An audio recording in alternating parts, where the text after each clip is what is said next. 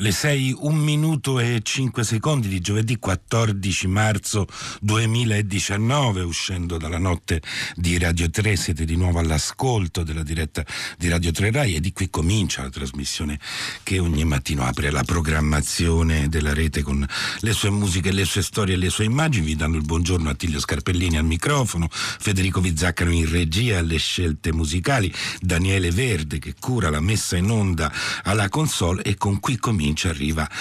sempre la parola del giorno, cioè il filo rosso musicale che si dipanerà fino a stasera a Radio 3 Suite con le vostre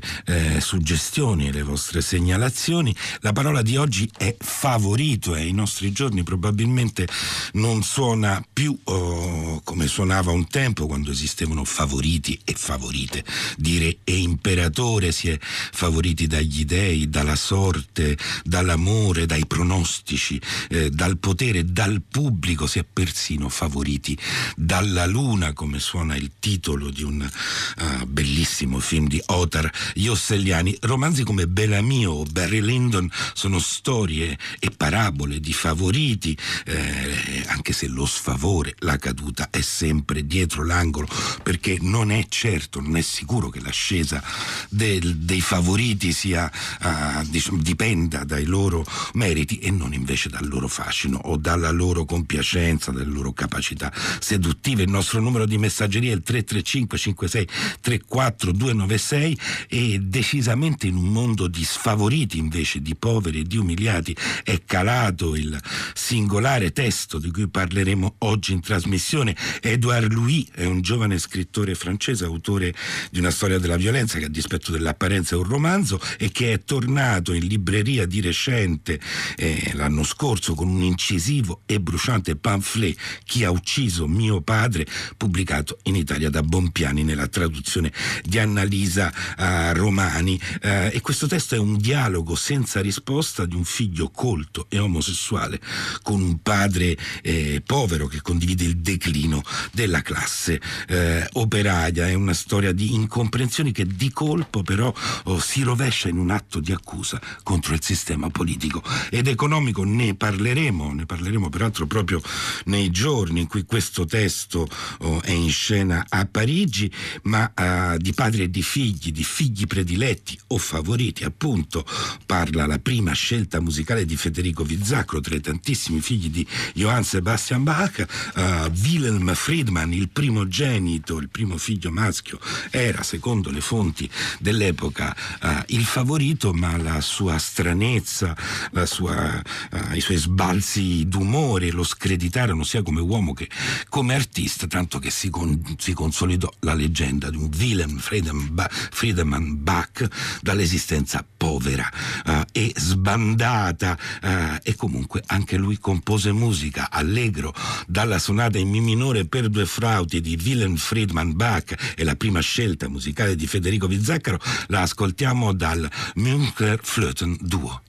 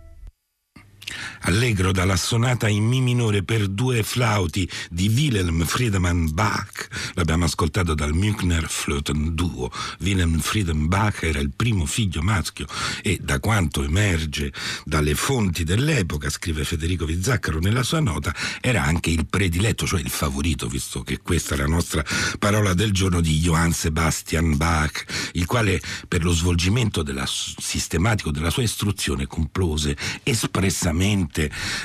un Klavierbuchlein für Wilhelm Friedemann,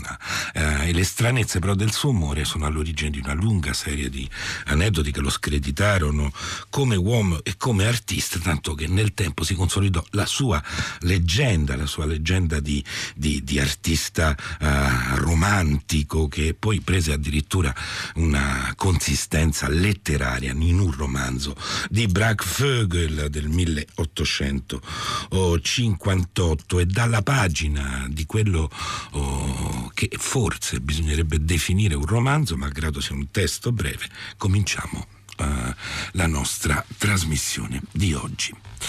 Se questo fosse un testo di teatro, comincerebbe proprio così. Padre e figlio sono a qualche metro l'uno dall'altro, in un grande spazio, vasto e vuoto. Questo spazio potrebbe essere un campo di grano, una fabbrica dismessa e deserta, la palestra laminata di una scuola. Forse nevica, forse la neve li ricopre a poco fino a farli scomparire. Il padre e il figlio non si guardano quasi mai, solo il figlio parla. Le prime frasi che pronuncia sono lette da un foglio di carta o da uno schermo, ma è come se il padre non potesse ascoltarlo. Sono l'uno vicino all'altro, ma non si trovano. A volte la pelle dei due si tocca, entrano in contatto, ma anche allora, in questo momento preciso, restano l'un l'altro assenti. Il fatto che sia solo il figlio a parlare ed esclusivamente lui è una cosa violenta per entrambi. Il padre è privato della possibilità di raccontare la propria vita e il figlio vorrebbe una risposta che non arriverà mai. Ecco, questa è la prima pagina di Chi ha ucciso mio padre,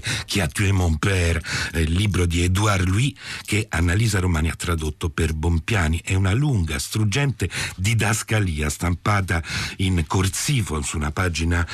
unica, qualcosa che anzitutto fa pensare al teatro e forse quello che il risvolto di copertina dell'edizione italiana di questo libro definisce un pamphlet, in realtà potrebbe essere un monologo, ma un tipo di monologo molto particolare, quel monologo che è dettato da una detica rivolta a un tu che sta acquattato da qualche parte lì sulla scena, su uno dei due lati di questa sorta di nastro di Möbius, dove il figlio parla e parla al padre proprio perché, come dice il giovane scrittore francese, il padre è privato della possibilità di raccontare la propria storia, la propria vita. Solo il figlio è vivo, diceva Roland Barthes, e forse non è precisamente un caso che proprio in questi giorni questo pamphlet, che sembra un un monologo e nasconde una lettera, una kafkiana lettera al padre dei nostri giorni, stia andando effettivamente in scena al Teatro della Colline di Parigi, diretto e interpretato da un maestro del teatro contemporaneo d'Oltralpe che si chiama Stanislas Nordey. Intendiamoci, questa prima pagina è anche troppo potente, sembra che abbia il potere di contenere tutte le storie possibili che raccontano la distanza tra un padre e un figlio, che sono poi le storie, così diceva ancora Roland Barthes, di tutta la letteratura, storie di fughe e di ritorni, di brusche separazioni e di riconciliazioni, mentre quella che va e viene, si accende e si spegne nelle poco più di 60 pagine di Chi ha ucciso mio padre è soltanto, per così dire, la storia di Edouard Louis e di suo padre, proprio come in un libro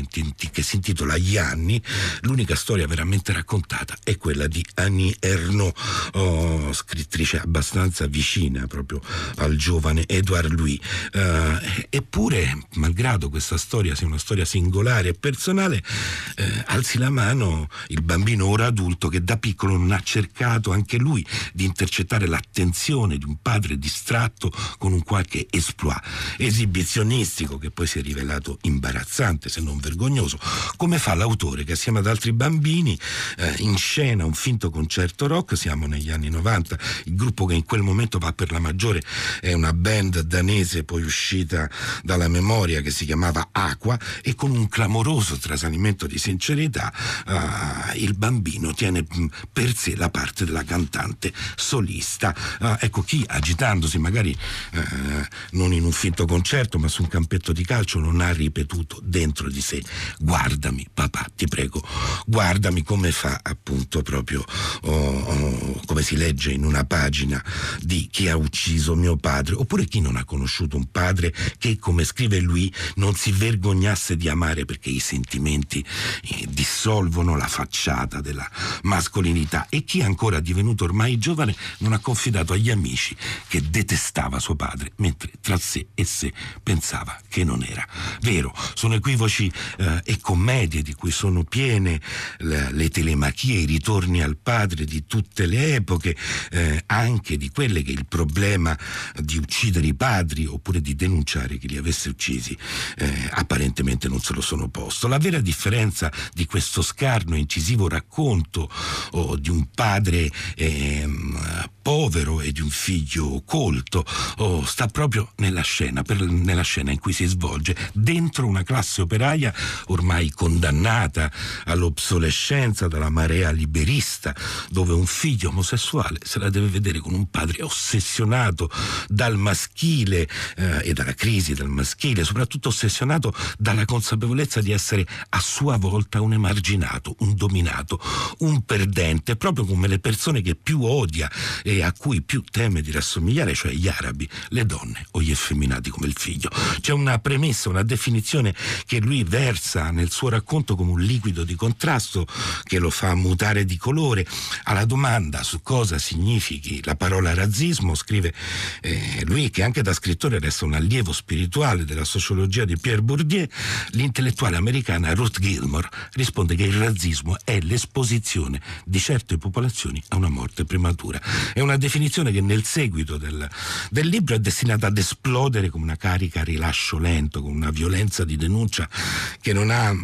equivalenti forse in altre zone della letteratura europea, e con una forza vindice a cui la letteratura sembra aver da tempo rinunciato, perché appunto su quel nastro di Möbius dove padre e figlio non si possono toccare e sono null'altro assenti, come scrive lui, il secondo viene consegnato proprio a una morte prematura, non da un precario se stesso che non ha mai avuto la possibilità di illuminare o di costruire, ma dalle leggi e dalle regole di un potere e di un mercato che hanno smesso di guardare in faccia le persone che espellono quando sono di troppo. Insomma, da un tentativo impossibile di ricomporre una distanza, Chi ha ucciso mio padre diventa la cronaca di un'agonia, da gesto di perdono si trasforma in un j'accuse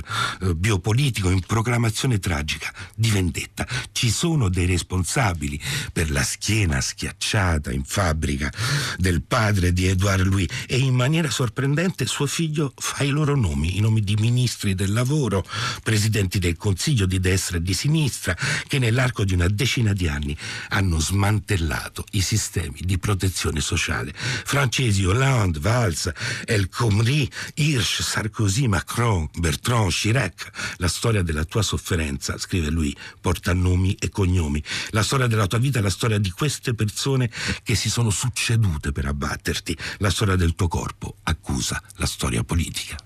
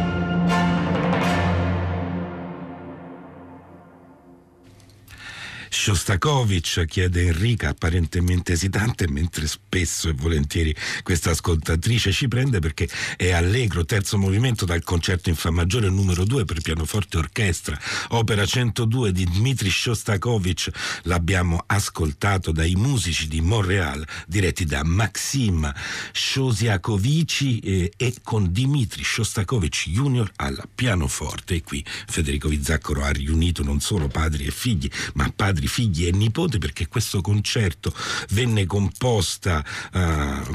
da Shostakovich in una inedita versione di padre affettuoso proprio per suo figlio Maxim, il quale lo eseguì per la prima volta nel 1957 in occasione del proprio 19° compleanno. In seguito però divenne anche direttore d'orchestra. In questa veste poi lo abbiamo ascoltato mentre al pianoforte è impegnato Dimitri Junior, figlio di Maxim e dunque nipote di Dmitri Shostakovich. Ecco i padri. Il 68 i padri li voleva uccidere, almeno così si diceva, si trattava sicuramente di padri simbologi, ma 40 anni dopo, appunto nelle pagine del suo libello, Edouard Louis che scrive non pressato dalle esigenze della letteratura ma da quelle della necessità e dell'urgenza, da quelle del fuoco, dice uno scrittore di 26 anni si mette invece in caccia degli assassini del padre e li identifica tra i dominanti, tra quelle che oggi vengono chiamate elite, ma soprattutto rimette all'ordine del giorno della scrittura le vite di cui nessuno vuole più sentir parlare, le nude vite di coloro a cui il potere nega o toglie qualunque protezione. Il miracolo è che neanche però questo atto di accusa renda meno poi toccante la lettera in cui Edouard Louis dà ripetutamente del tu all'uomo che per anni lo ha eluso, eludendo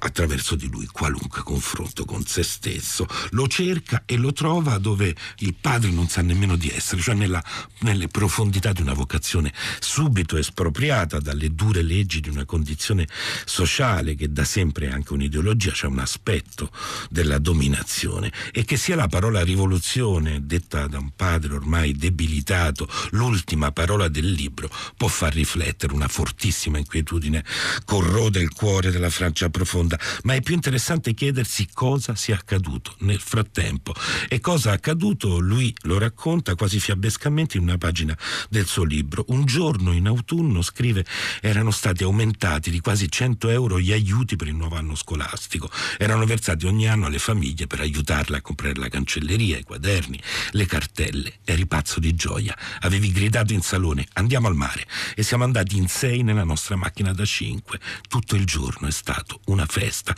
Non ho mai visto le famiglie che hanno tutto andare al mare per festeggiare una decisione politica, perché la politica per loro non cambia quasi nulla. I dominanti possono lamentarsi di un governo di sinistra, possono lamentarsi di un governo di destra, ma un governo non gli causa mai problemi di digestione, un governo non gli spacca la schiena, un governo non li spinge mai verso il mare.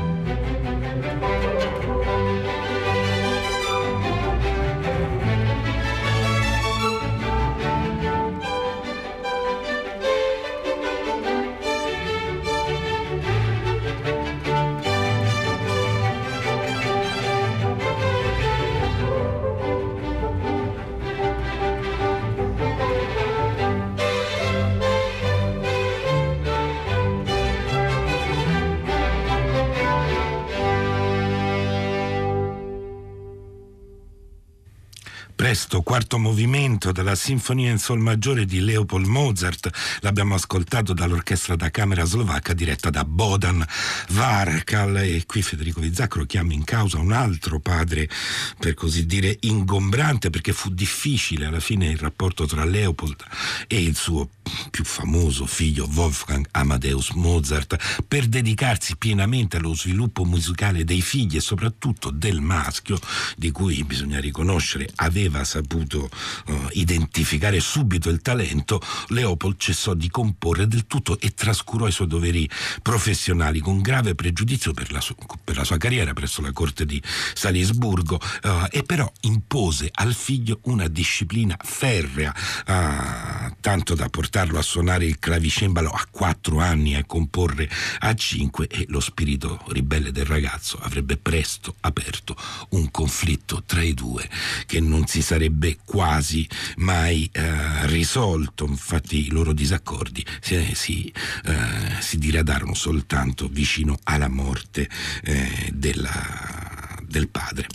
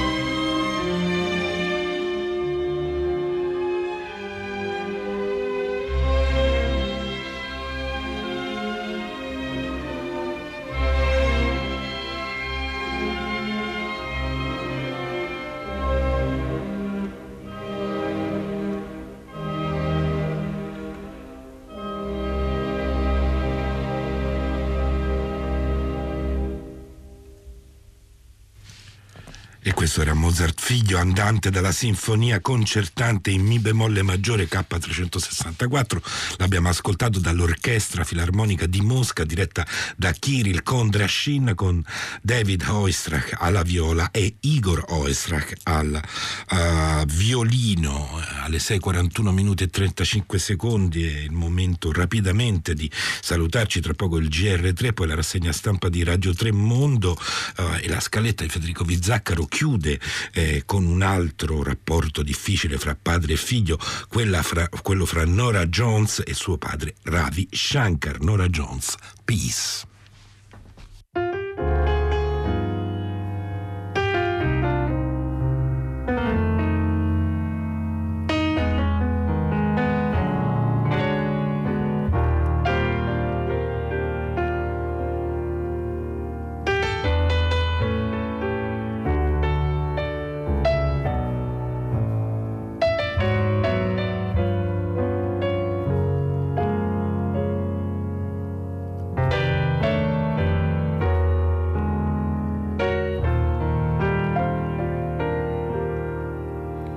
There's a place that I know where the sycamores grow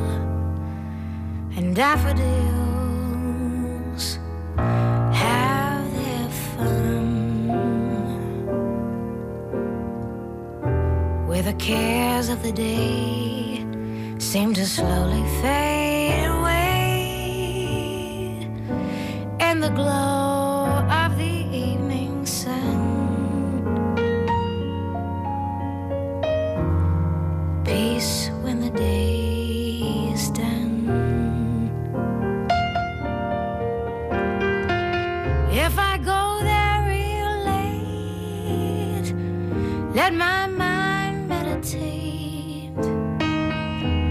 everything to be done. If I search deep inside, let my conscience be my guide, then the answers are sure to come.